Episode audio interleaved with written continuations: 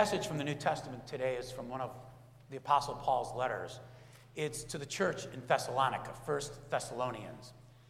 It's probably, and almost assuredly, the oldest written piece of the New Testament. It was written about 45 AD. The letter was written about 45 AD, and the Gospels don't take a written form until Mark, which is the oldest of the Gospels, is written down around 70 AD. So these are the oldest written words from the New Testament. And this section, later titled by those who um, put together the Bible in its current form, in the order in which we read the, the, the letters or the books, this section is entitled Final Instructions for the Church. This is our 131st annual meeting, so we are babies compared to the birth of the church in Thessalonica. But these words are as fresh and as important today as they were when they were first written.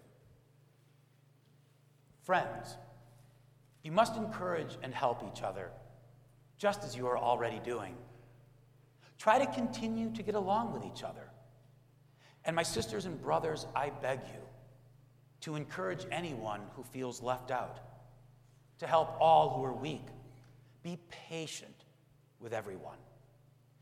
Don't be hurtful to people just because someone may be hurtful to you. Rather, be kind to each other and to everyone else. Always be joyful and never stop praying. Whatever happens, keep thanking God because of Jesus Christ. This is what God calls us to do. This ends the reading from the letter from the Apostle Paul to the church in Thessalonica. And may these words, which once inspired the disciples' hearts, inspire ours as well. This morning's reflection for the annual meeting Sunday has two images, extended images of Christian community. And so they weave together as we imagine and think and consider our vision of community as well. Will you pray with me? May the words of my mouth and the meditations of each of our hearts be offered humbly and faithfully. Amen. A.J. Jacobs learned what it means to pay attention. That is, he learned what it means to pay attention to the sometimes forgotten people that contribute to our lives. He wrote a book, wonderful title, Thanks a Thousand. And this is how it begins The marvel I see before me is the result of thousands of human beings collaborating, he said, across dozens of countries. He said it took the combined labor of artists, chemists, politicians, mechanics, biologists, miners, packagers, smugglers, and goat herds. He said it required airplanes and boats, trucks, motorcycles, vans, pallets, and strong shoulders. It needed hundreds of material steel, wood, nitrogen, rubber, silicone, explosives, and bat guano. And what was it? It was his morning cup of coffee. Thousands of people to bring it forward. What he realized is that everything that went into making a simple cup of coffee, and he did something remarkable in response to that, he pledged. He pledged to try to thank every single person who made his morning cup of coffee possible. And so A.J. Jacobs embarked on a journey to become more thankful because he wanted to be grateful, but he also then thought, you know, gratitude is good for you. He had read the same studies that you've probably read, and what the Apostle Paul seemed to know even 2,000 years ago is that grateful people sleep better, are less anxious. Grateful people are more generous and kinder to strangers. Now, A.J. Jacobs isn't particularly religious, but before meals, he used to like to remind his young sons of all the people who would help bring their meal to the table. And so he would thank aloud the farmer and the, the truck drivers, the grocery clerk who checked him out. And when he'd go through this litany, finally, one of his sons piped up and said, You know they can't hear you, right? And Jacobs thought, You know, you're right. And so, as I said, he sets out to personally thank everyone who makes this possible. And so he goes in to the local coffee shop and he thanks the barista. And then he thanks the guy that orders the coffee from a small farm in Colombia. He sends a note thanking the coffee roasters. He hunts down, can you believe this? And he sends another letter and thanks the person who invented the lid for the coffee cup. He thanked the tree farmers that made the paper for the cup. He even traveled then to Colombia, to the farm that provides the coffee beans. But he doesn't stop there. He continues and he thanks the people that maintain the water supply that makes up his coffee. He sends a letter to the FDA thanking them for making sure the coffee is safe for consumption. He thanks the person who made the wood for the pallets the bags of coffee sat on, and yes, he calls up ExxonMobil to thank them for drilling the fuel to drive the delivery trucks. This is a man obsessed with gratitude. And in the end, Jacobs met a lot of people and he was deeply grateful for a simple cup of coffee.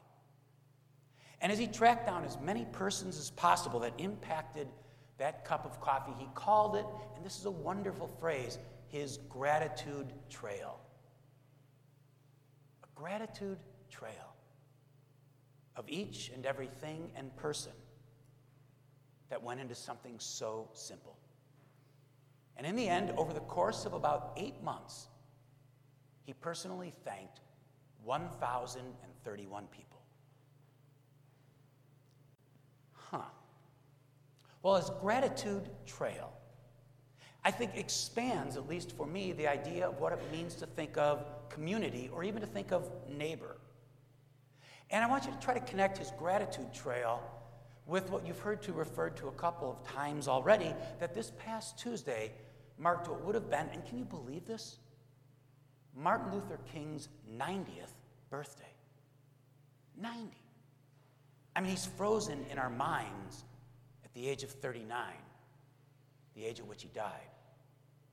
But Martin Luther King preached and dreamed and taught of a beloved community. I mean, that's what the Apostle Paul wrote of as well. And the Apostle Paul and Dr. King, their vision of community, of course, remains unfinished. The gratitude trail is far from over. But then again, we have to remember that the work of our faith, or even the work of the Bible, is always unfinished. Gratitude, love, mercy are never complete. But in Dr. King's vision of the beloved community, there are some difficult pieces, at least I think for many of us, because he says that it will be a place where we will never, we will never distinguish between those who are worthy and those who are unworthy. The beloved community is a place of gratitude, grat- radical gratitude and welcome for everyone. It is a wide and unending gratitude trail. I think the Apostle Paul's words to that church in Thessalonica, Dr. King's vision of the beloved community, and yes, A.J. Jacobs' obsessive pursuit of, a, of gratitude share this in common. They make no distinction, and sometimes I think, friends, this is difficult. They make no distinction between friend and enemy, between those for whom we are grateful and those for whom we are not. There's no distinction between the good or the bad, the worthy and the unworthy. Here's my hunch that work, that vision, is still far from unfinished because the work of the church is always unfinished. But on occasion, we can see it. We might glimpse it. Now, many of you know I do like sports, but I avoid sports stories as if they're the plague. But this is about the strangest football game ever. And it doesn't matter if you like football, sports, or not, because this high school football game actually mattered.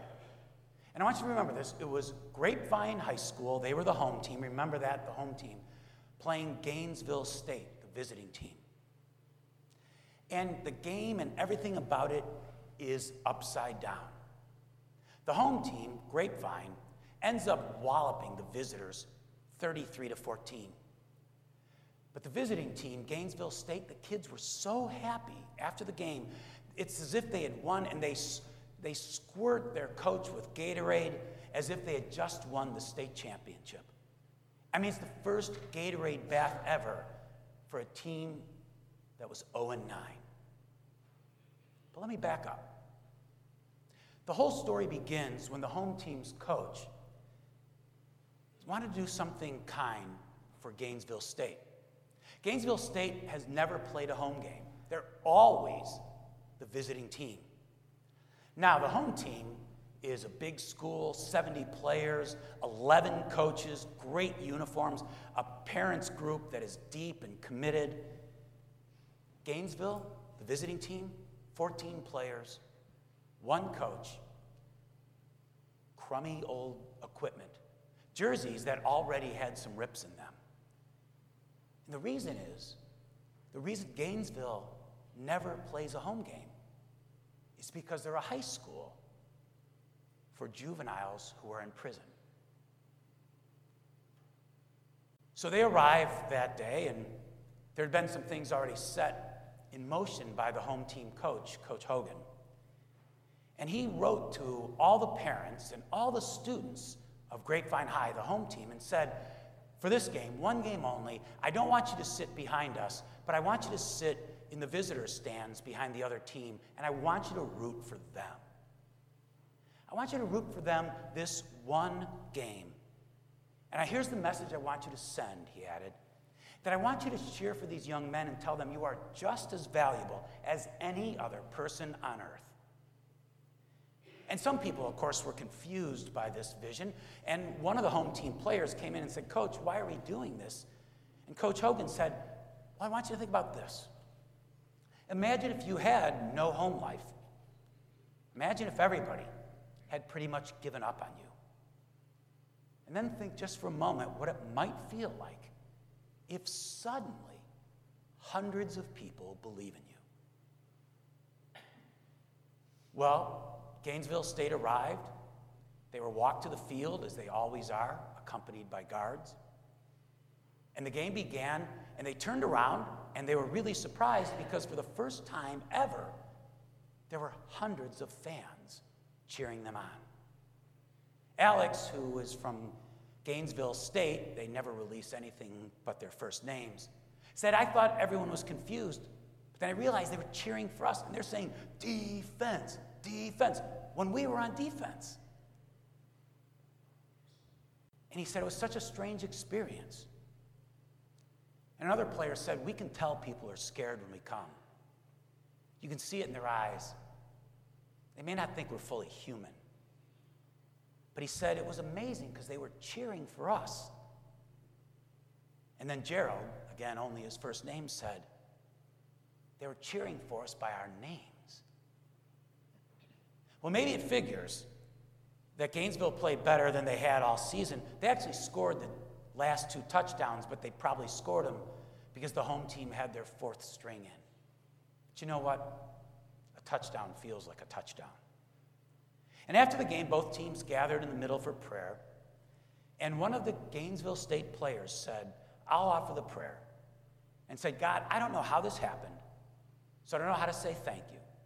But I would have never known there were so many people in the world that cared about us. Well, the visiting coach grabbed the home team coach by the shoulders as they were heading back to the bus, under guard again, and said, You'll never know what you've done for these young men. You'll never, ever know.